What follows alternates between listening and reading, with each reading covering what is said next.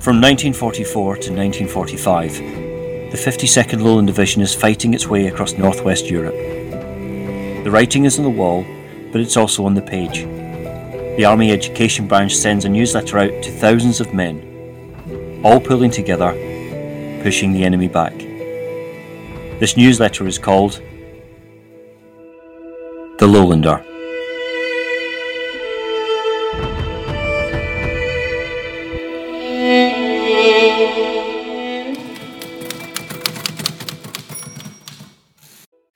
Andy. Hello, Merryn.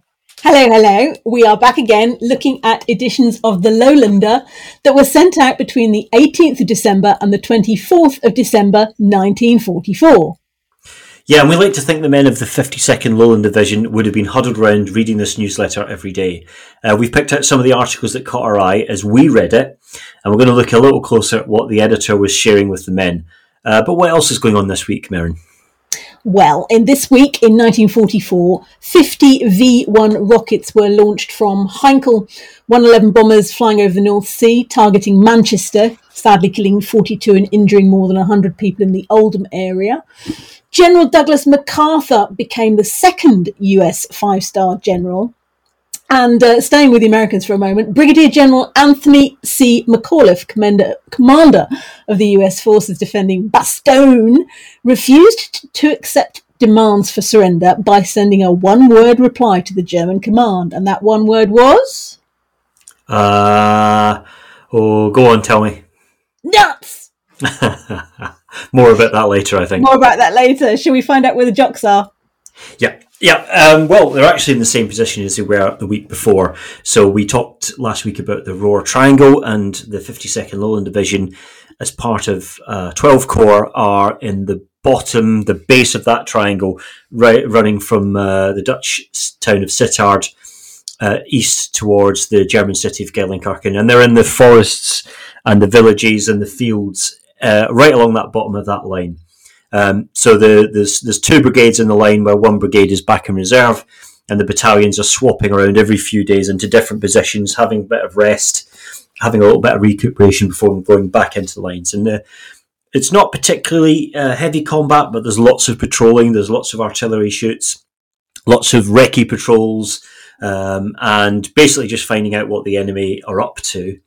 Um, but the other pressure that's on now is because I mentioned earlier on previous episodes, uh, that is where the, the British Army and the American Ninth Army join. There's quite a little bit of tension and the worry that the Germans might put in a, a local counterattack there to try and split that open because at the same time, uh, again, as we mentioned last week, the Battle of the Bulge has started, so the Ardennes offensive and so there's quite a lot of worry about what the Germans are up to. So so it's not just uh, it's not just comfortable sitting in the line. There is actually quite a bit of tension. Okay. Well, shall we get started? I think that's a good idea. So do I. December 18th, 1944. Russian progress in northeast Hungary. The main fighting in Hungary is now centred in the northeast of the country, beyond the town of Miskolc, where the Red Army has got within five miles of the Czechoslovak frontier, the Russian salient north of Budapest has also been broadened. Mm. I don't know much about Miskolc. I do know that there's a, a surfeit of hyphens going on in this paragraph. Czechoslovak, Russian, Budapest, yeah. Go on, tell me about Miskolc then. Well, I don't know about Miskolc specifically because, of course, the, this this area and the sweep of the Eastern Front is absolutely huge. But basically, this is part of um, the huge offensive to take Hungary, and it's basically the second, the third, and the fourth Ukrainian fronts advancing into Hungary okay. uh, and fighting fighting the Germans. And there's uh, there's about 13, 14 uh, uh Russia or Soviet divisions fighting a about four German and three Hungarian, Romanian type um, divisions as well. So it's, it's fairly one sided. Um, yeah. And at this stage, so in the, the, the, last sort of couple of weeks of December, it's in, in what's known as the third period, where um, uh, the third Ukrainian front have, have reached the Danube River, uh, River after liberating Belgrade. And that's really given them a big springboard to then sweep down south uh, towards the capital, Budapest and they're going to finally encircle that next month, probably into January and into February thirteenth, where eventually they'll they'll uh, they'll completely encircle the city and then take it. From about 79,000 defenders in Budapest, less than a thousand managed to avoid death or captivity. So, typical Soviet way of war, it's just going to be an absolute bloodbath. Um, but yeah, so it's um, it's a huge battle that's going on, but of course it only gets a tiny little bit in the lowlander. It's only like a, Mm. say a paragraph. I wonder if the men are actually aware of, of the balance of fighting and, and just how much action there is in these places. Yeah, I mean, I suppose what you got to remember as well, we have certain opinions about the Russians and the Soviets nowadays, um, Yeah. but at the time, all of the propaganda was about Uncle Joe, brave uh, Soviets defending their Yeah. freedom and all the rest of it. So I think they probably, I think they probably have a good idea of the scale. Um, and certainly the amount of fighting that they have to do. And I think there's probably an acknowledgement that, that they are tying down more of the Germans than the Allies are. Okay, so do we see what else is going on elsewhere in Europe then? Yeah, good idea. Also on Monday, the 18th of December, Faenza falls to New Zealanders. The long drawn out struggle for Faenza had a triumphant conclusion yesterday when the New Zealand division under General Freyberg made a fresh crossing of the Lamone River and, assaulting the city from the east and northwest, swept the Germans out. Without pausing, the New Zealanders, who've been back with the Eighth Army for several weeks, are pressing on beyond the city. The enemy has thus lost the use of a valuable winter base, and the Allies are now only 30 miles from Bologna, which is also threatened from the south by the Fifth Army in the hills. Well, so we've got a little bit of an Italian update there. Yeah, I, I think this is. Um, I have to double check. This might be part of Operation Chuckle. That was the Canadian one, wasn't it? It was. It was. We'll, we'll, Operation to, Chuckle. we'll get to Operation Chuckle next week, I Oh, think. Chuckles Freyberg. yeah, oh, yeah, Chuckles Freyberg. Bernard Freyberg. What do you know about Bernard? Um, I know that he was wounded quite a few times. He's got a Victoria Cross, and he's entirely to blame for the debacle on Crete. He's a dude. no, seriously, he was. Yeah, he got his he got his VC in 1916 because he, he basically went mad and took a village and rounded up loads of prisoners and got loads of um, wounds at the same time. In 29, though, he Mhm. commanded the First Battalion Manchester Regiment, and of course, really? first yes, he did. And of course, the First and Seventh Manchesters were in the 52nd, weren't they? Uh, well, the 7th Manchesters were. Well, the first, well, the first Manchesters in the 52nd as well. Well, not Oh, in the no, Second no. World War. Oh, oh, it's very confusing. They were the Manchesters, definitely.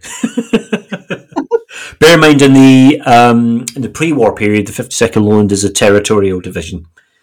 So hang on a minute. So who are the Manchesters that were at Wretham then? They are the 53rd Wessex. So, in each of the infantry divisions, Yes. the British infantry divisions in Northwest Europe, the machine gun uh, battalion is made up of either the Manchesters and I believe the Kensingtons as well. Right. So, uh, the 52nd Lowland Division has 7th Manchesters, yes. and they have them all the way throughout the war. Um, and they provide the Vickers Machine Gun Battalion. Okay. He was still a legend, though. I quite like. Well, that. I mean, I, am I right in thinking he wasn't the sharpest tool in the box? Um, I think he was. a Oh, And I mean that in terms of an operational strategic level, not you know, he's clearly smart enough to. I don't know. to- If you, I don't know if you describe him as gung ho. I know that um, we sort of decided that he wasn't really fit for service, and the New Zealanders said we'll have him. okay. He did okay. He did okay. And he was, of course, talking complete and utter bollocks here. What he meant to say was the 53rd Welsh Division. We return now to the Lowlander.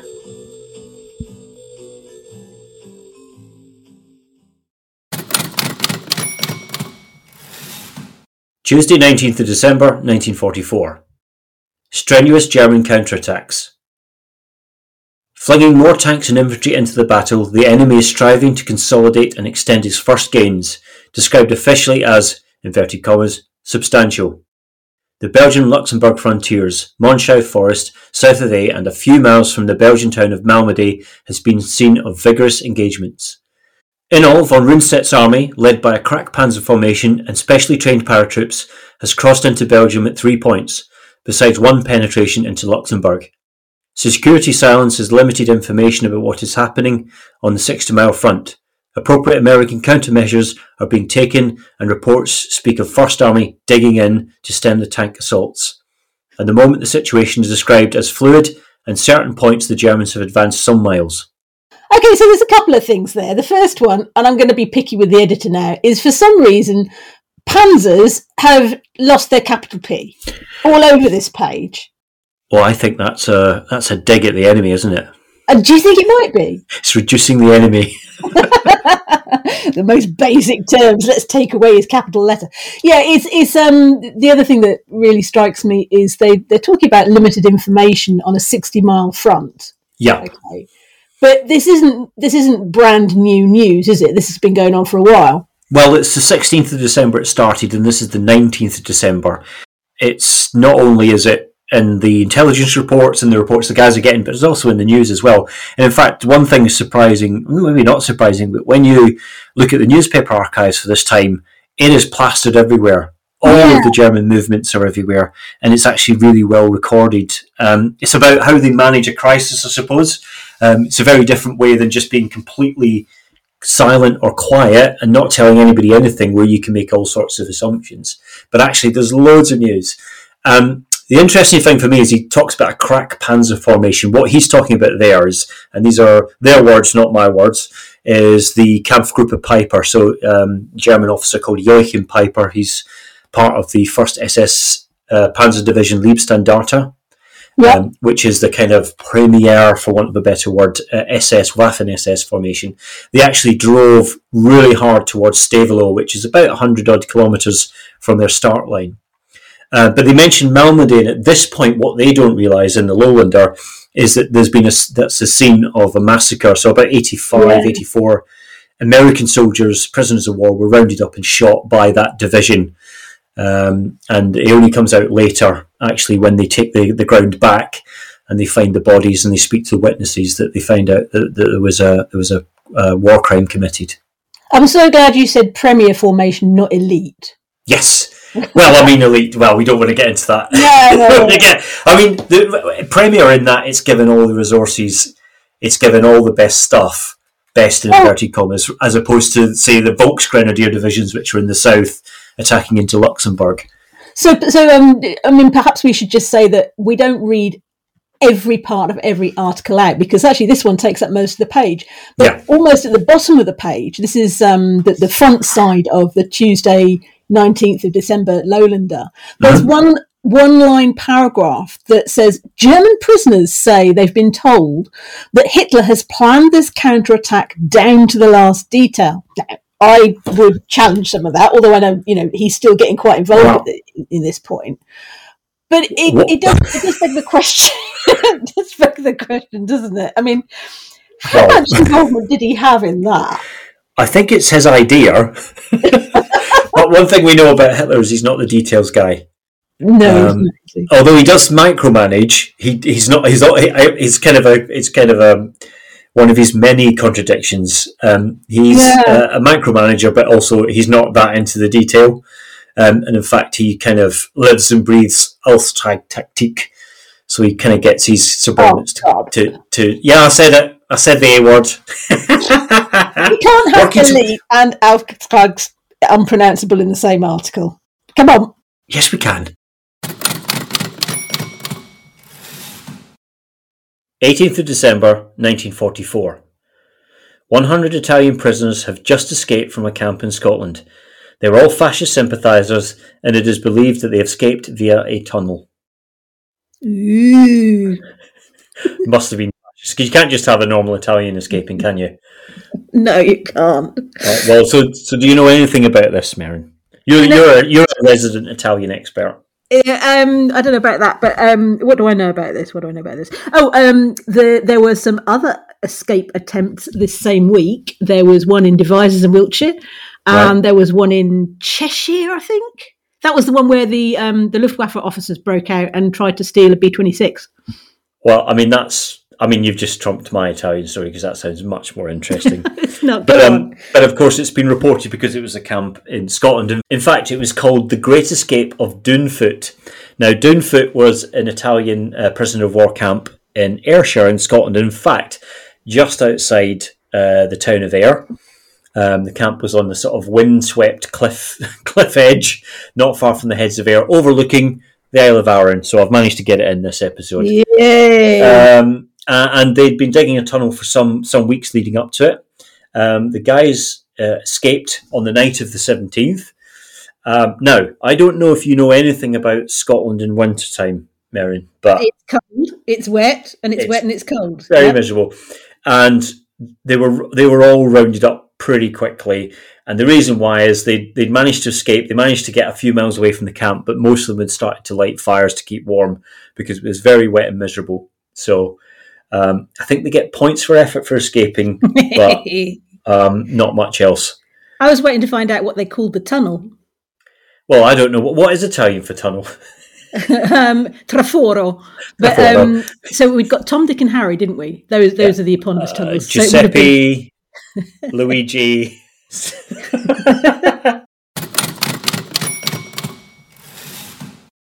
19th of December. Fish without water. Opposite Aberdeen, on the bleak and windswept point at the mouth of the Dee, stands the Torry Research Station. As a result of experiments carried out there, a new item will appear on the soldiers' menus overseas dehydrated herring. When it reaches your mess tin, it will have one great advantage over the real thing no bones. So, what do you think about that?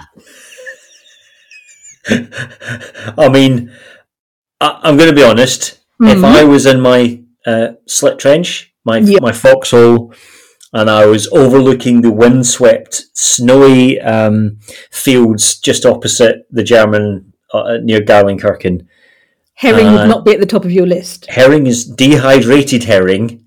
I mean, fresh herring, mm, dehydrated. So, so they're dug in at the minute. So they're they're getting half decent meals, aren't they? Yeah, but there's still so if you're out on the forward bit, you're you're on you're on rations, so you are getting. Um, and in fact, to be fair, we don't know what, what how they're being delivered to the troops. That that's a good point. But I I'm going to say I'll stick to my bully beef and biscuits. Thank you. You can have my uh, dehydrated herring. So, uh, do you want to know about dehydrated herring? I, I mean, I if we if we were to move on without finding out what dehydrated herring is, I can imagine the smell, but but please describe it to me. It doesn't smell as much. It doesn't smell. So this was a really, really big thing because um, back in back in the UK, back in Britain, they had introduced something called the Herring Industry Bill. The Herring Industry Bill. No, don't Um, laugh. This is really important, right?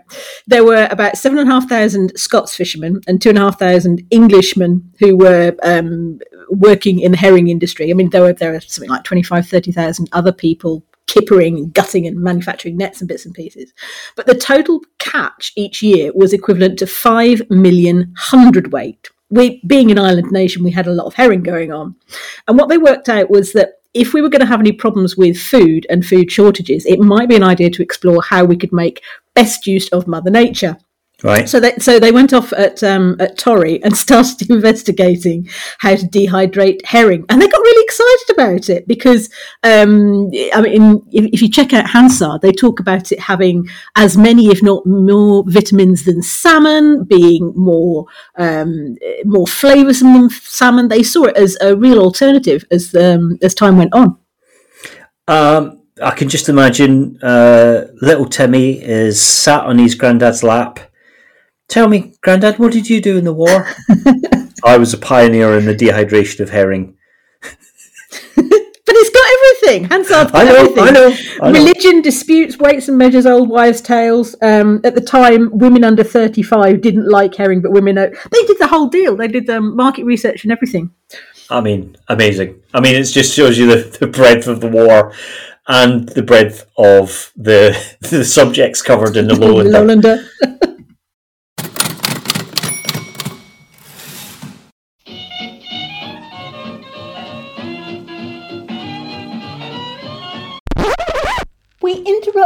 Broadcast to bring you a very important commercial message.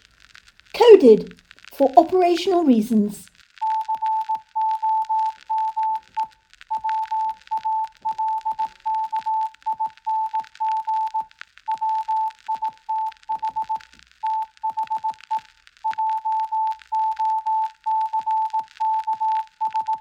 Thank you for listening. We will resume our broadcast.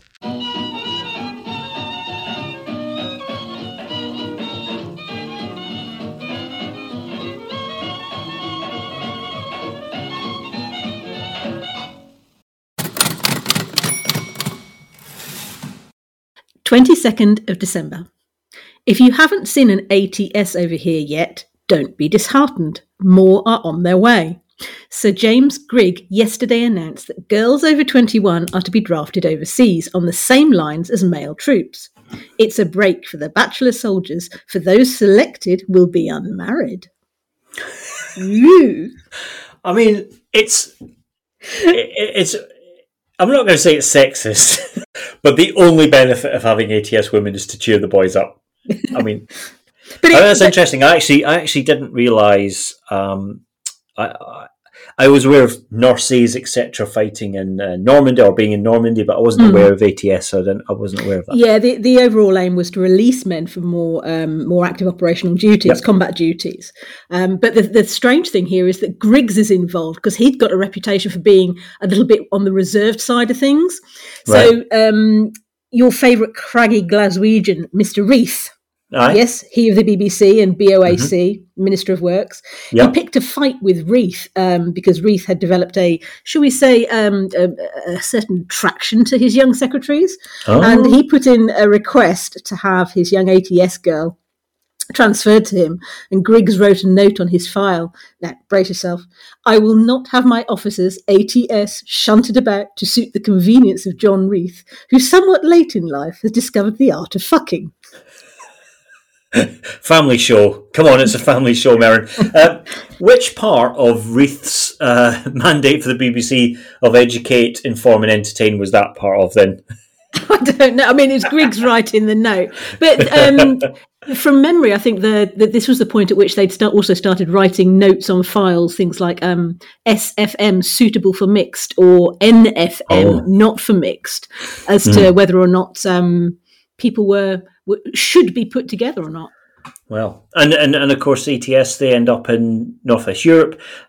Did uh, the late Queen Elizabeth II did she come over to Europe? I think she just stayed in the UK, didn't she? Yeah, I think she stayed in the UK. That's probably just as well with those jobs. Moving on. So again on December the 22nd, in the House of Lords, Lord Swinton yesterday refuted suggestions that General Critchley, the director of the government sponsored British Overseas Airways Corporation, and the Greyhound Racing Association were making a good thing out of the corporation. Neither the General's expenses, he said, nor the rent charged for the use of the GRA premises was excessive. Well, I mean, we've we've we've done some some some journey on uh, Lowland this week. We've gone to Hungary, Budapest, the Battle of the Bulge, Yeah, herrings, back, yeah, back to Berkeley Square. Back to Barclay Square, and greyhounds. So, do you just un- unpick that for me? What, what do they actually mean? What's what's the issue here? So, so um, this is BOAC. So you, you remember I said about our, our favourite craggy Glaswegian, Yep. Yep. So he was asked by Chamberlain to go and sort out what was then called uh, Imperial Airways, which had been subsidised by the government. it was you. flying passengers and mail to the outposts of the Empire. Um, but by 1938, it was losing track to other carriers like Lufthansa. So Reith's, um, Reith's job was to go in and convert it, organise it, sort it out.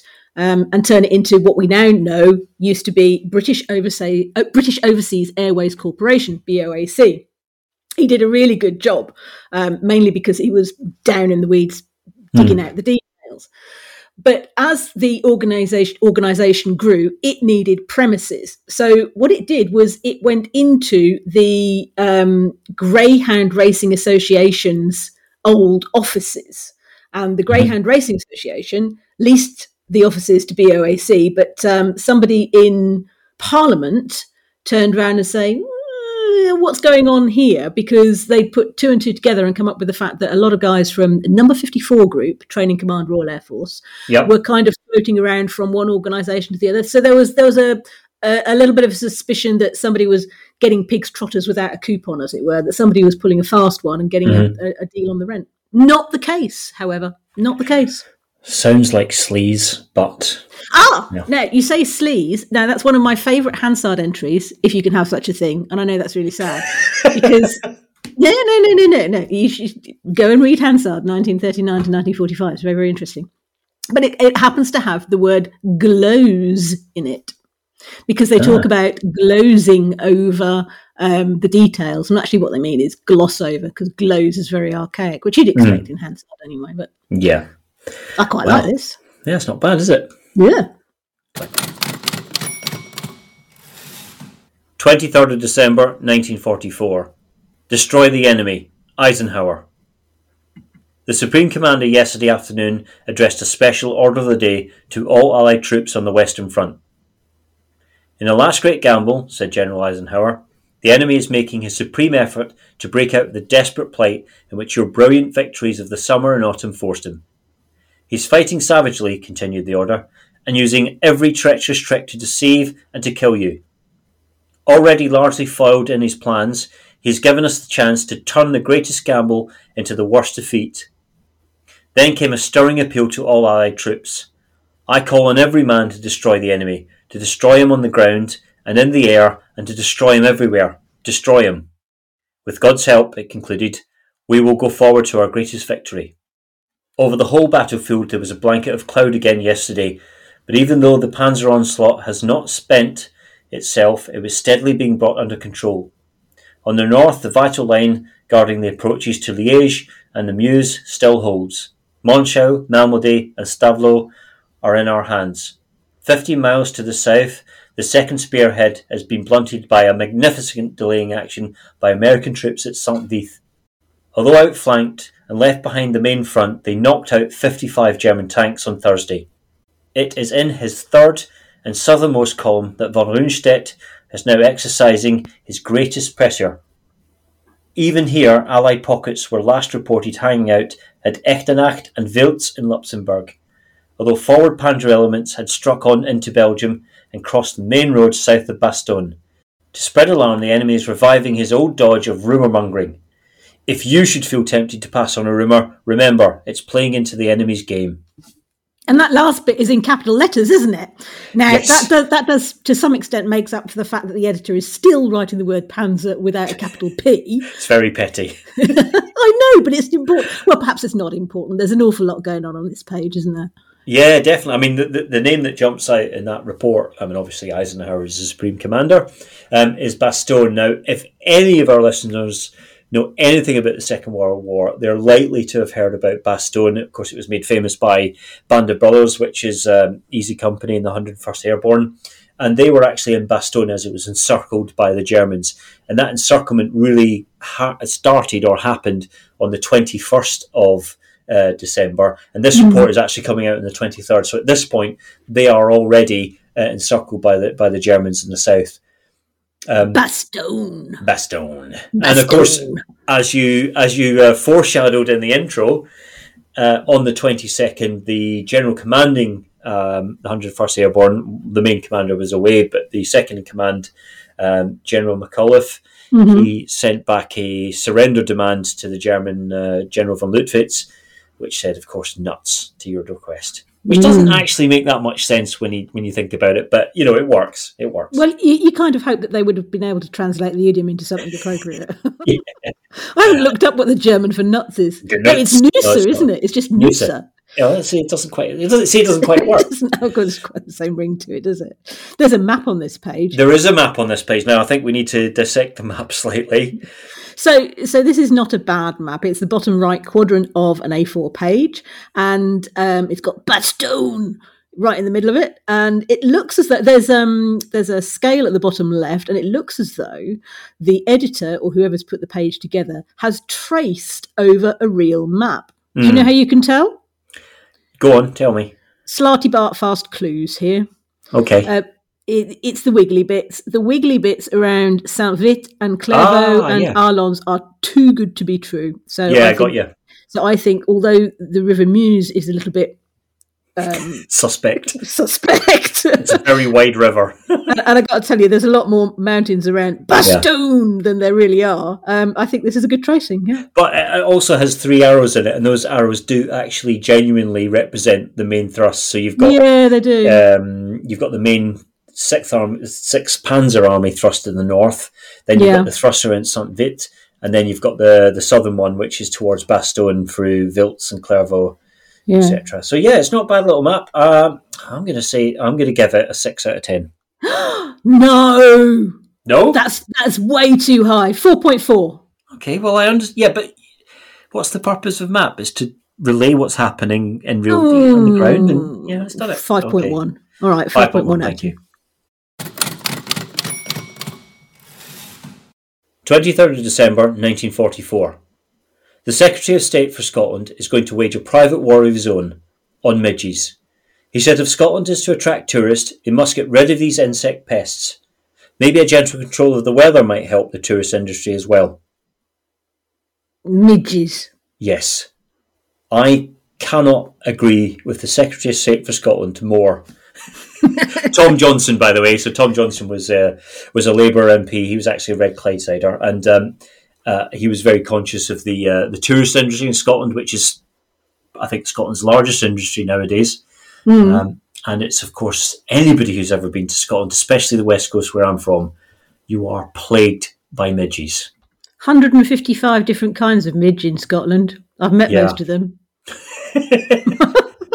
I mean, I mean, the one we're talking about is, of course, the main one, or the, the sort of main branch of that is the, the Highland Midge. The Highland Um, midge. Ah, no, no. I okay. Bumper fact. There's one thing I do know about midges. Did you know that it wasn't called a Highland midge until after the war? No, I didn't know that. Okay, so um, uh, what's his name? Johnston. He said um, he said we've got to do something about the midges. So he commissioned a report, and it was I think it was in the report that they start calling it a Highland midge. Now, that in itself sounds like it's a bit of a touristy thing. If we call it the Highland Midge, we make it. I mean, for our listeners out there who have never experienced a midgie, I can't. They're tiny little things. It's not like mosquitoes. I've been to the tropics. I have seen mosquitoes uh, in the jungle and all the rest of it. These are worse. No, they really are bad, aren't they? They, I mean, they, you know, They're you like know a stealth mosquito. I mean, they're not as big as a mosquito. They don't uh, have as big a bite. They don't spread communicable diseases, which is an important thing. But they are maddening. I mean, they will actually send you Yeah. a thing. Um, and I'm going to say that um, I think maybe Tom Johnston didn't succeed in his war against midges. No, he didn't. He didn't. Although, um, they, they did try and um, develop some chemicals to suppress them, didn't they? Yeah, and what they found out is actually uh, very, very cold weathers uh, in the winter actually Yeah. can do quite a bit. But uh, with global warming, it's just going to make it worse. So you mentioned diseases there. Did you know there are actually midge biting maps? No, I didn't. Yeah, there are. Oh. So in, in, in it's one of these things to do with um, using maps to try and work out how we can prevent health and communicable diseases. But there's a website. We'll stick it in the show notes. There's a website that actually shows um, biting midge maps. To be fair, some of the swarms of midges are big enough to appear on a map.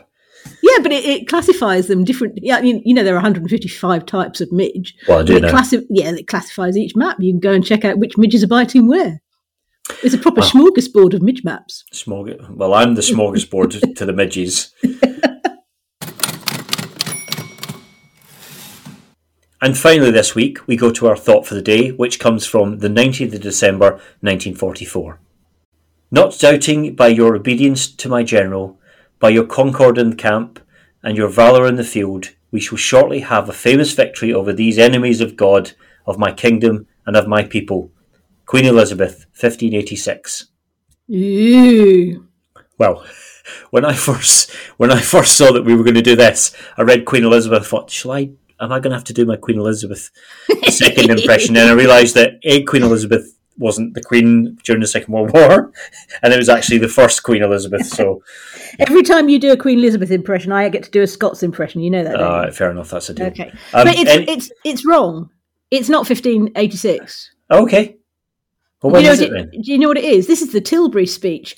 This was the 9th Oh. of yeah. This is the 9th of August, fifteen eighty six. There's um, still a lot of worries about Spain invading. We've got Spanish Armada on the horizon, Mhm. and Robert Dudley's been put in charge of the army down at Tilbury on the Thames. Yes. So so Bob is rallying the troops. Liz goes down to G them up and basically tell them Bob's the man. And Yeah. the bit that's um much much much better known is the bit that goes. I know I have the body of a weak and feeble woman, but I have the Ah. heart and stomach of a king and a king of England too. that that speech. Well, I didn't realise as well. You can actually go and see. You can actually see some of the footings for the pier that she said that on. Yeah, yeah, yeah, yeah. at Tilbury. Yeah. I mean, there's no other reason to go to Tilbury, in my opinion. that's, That's unkind. Just to alienate our Essex listeners. So the other thing to note there, though, once you finish dissing Tilbury, is that the only way we know about this is that it was published in correspondence between uh, Lionel Sharp and the Duke of Buckingham in 1654. So if you think about the, the gap in time between 1654 and backtracking to 1586, I don't know whether collective memory got it right or not, Mm. but I'm, I'm willing to bet that it, it wasn't far from it. Yeah, I mean, the good thing about this thought for the day is it's relatively easy for me to understand. It's not deeply philosophical. It's just, can we please destroy the enemy? Thank you. it's rallying the troops. Yeah, it, it is. It's the um, it's the medieval, late medieval equivalent of go and destroy the troops, isn't it? Oh, yeah, of course. Yeah. It's almost like we thought about it. Should we wrap it up there? I think that's a good idea. All right. See you next week. Yeah, bye bye. See ya. Bye. Thank you for listening to this episode of The Lowlander. The Lowlander was written, produced, and presented by Andy Aitchison and Merryn Walters. This was a hellish good production.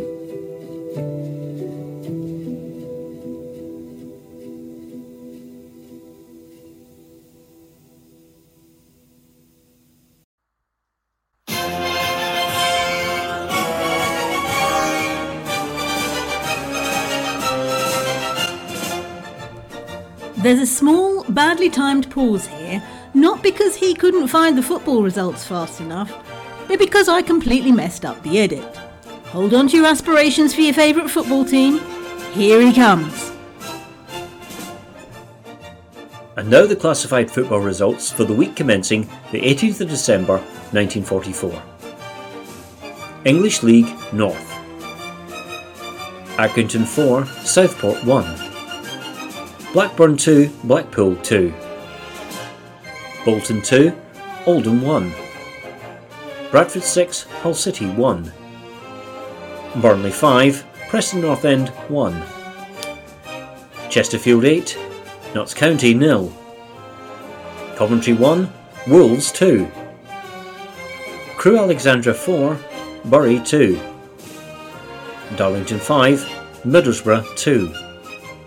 Gateshead 1, Sunderland nil. Hartlepool 4, Bradford City 3. Huddersfield 4, Newcastle United 1. Leicester 1, Stoke City 5. Lincoln nil, Doncaster 3. Liverpool 3, Tranmere Rovers nil. Manchester City 6, Chester nil. Mansfield 4, Sheffield United 1. Northampton 2, Aston Villa 3. Rochdale 3, Halifax nil. Rotherham nil, Derby 1. Sheffield Wednesday 5, Barnsley nil. Stockport nil, Everton 7. West Bromwich Albion 1, Birmingham 4. Wrexham 2, Man United 1. York City 3, Leeds 6. English League South. Arsenal 5, Brentford 2. Clapton O's 1, Charlton 3. Crystal Palace 1, Portsmouth 0. Fulham 3, Luton 2. Millwall 3, Watford 3. QPR 0, Tottenham 0. Southampton 3, Brighton 2. English League West. Bristol City 4, Bath City 3. Cardiff 0, Lovells 1. Swansea 3, Aberaman 3. Scottish League South. Albion 1, Third Lanark 0. Clyde 0, Celtic 3. Dumbarton 2, Airdrieonians 0. Hamilton 1, Falkirk 1. Morton 1, Motherwell 3. Queen's Park 4, St Mirren 2. Rangers 5, Hibs 0. Scottish North East Cup. Raith Rovers nil, Dundee 2. Aberdeen 2, Dunfermline nil. You gave Bury an extra goal there. Ber- Bury. Yeah, no, it's fine. Where? Where? Where? Where? Where? Crew where, where? Athletic 4, Bury 1. We can put it in as a footnote. Yeah.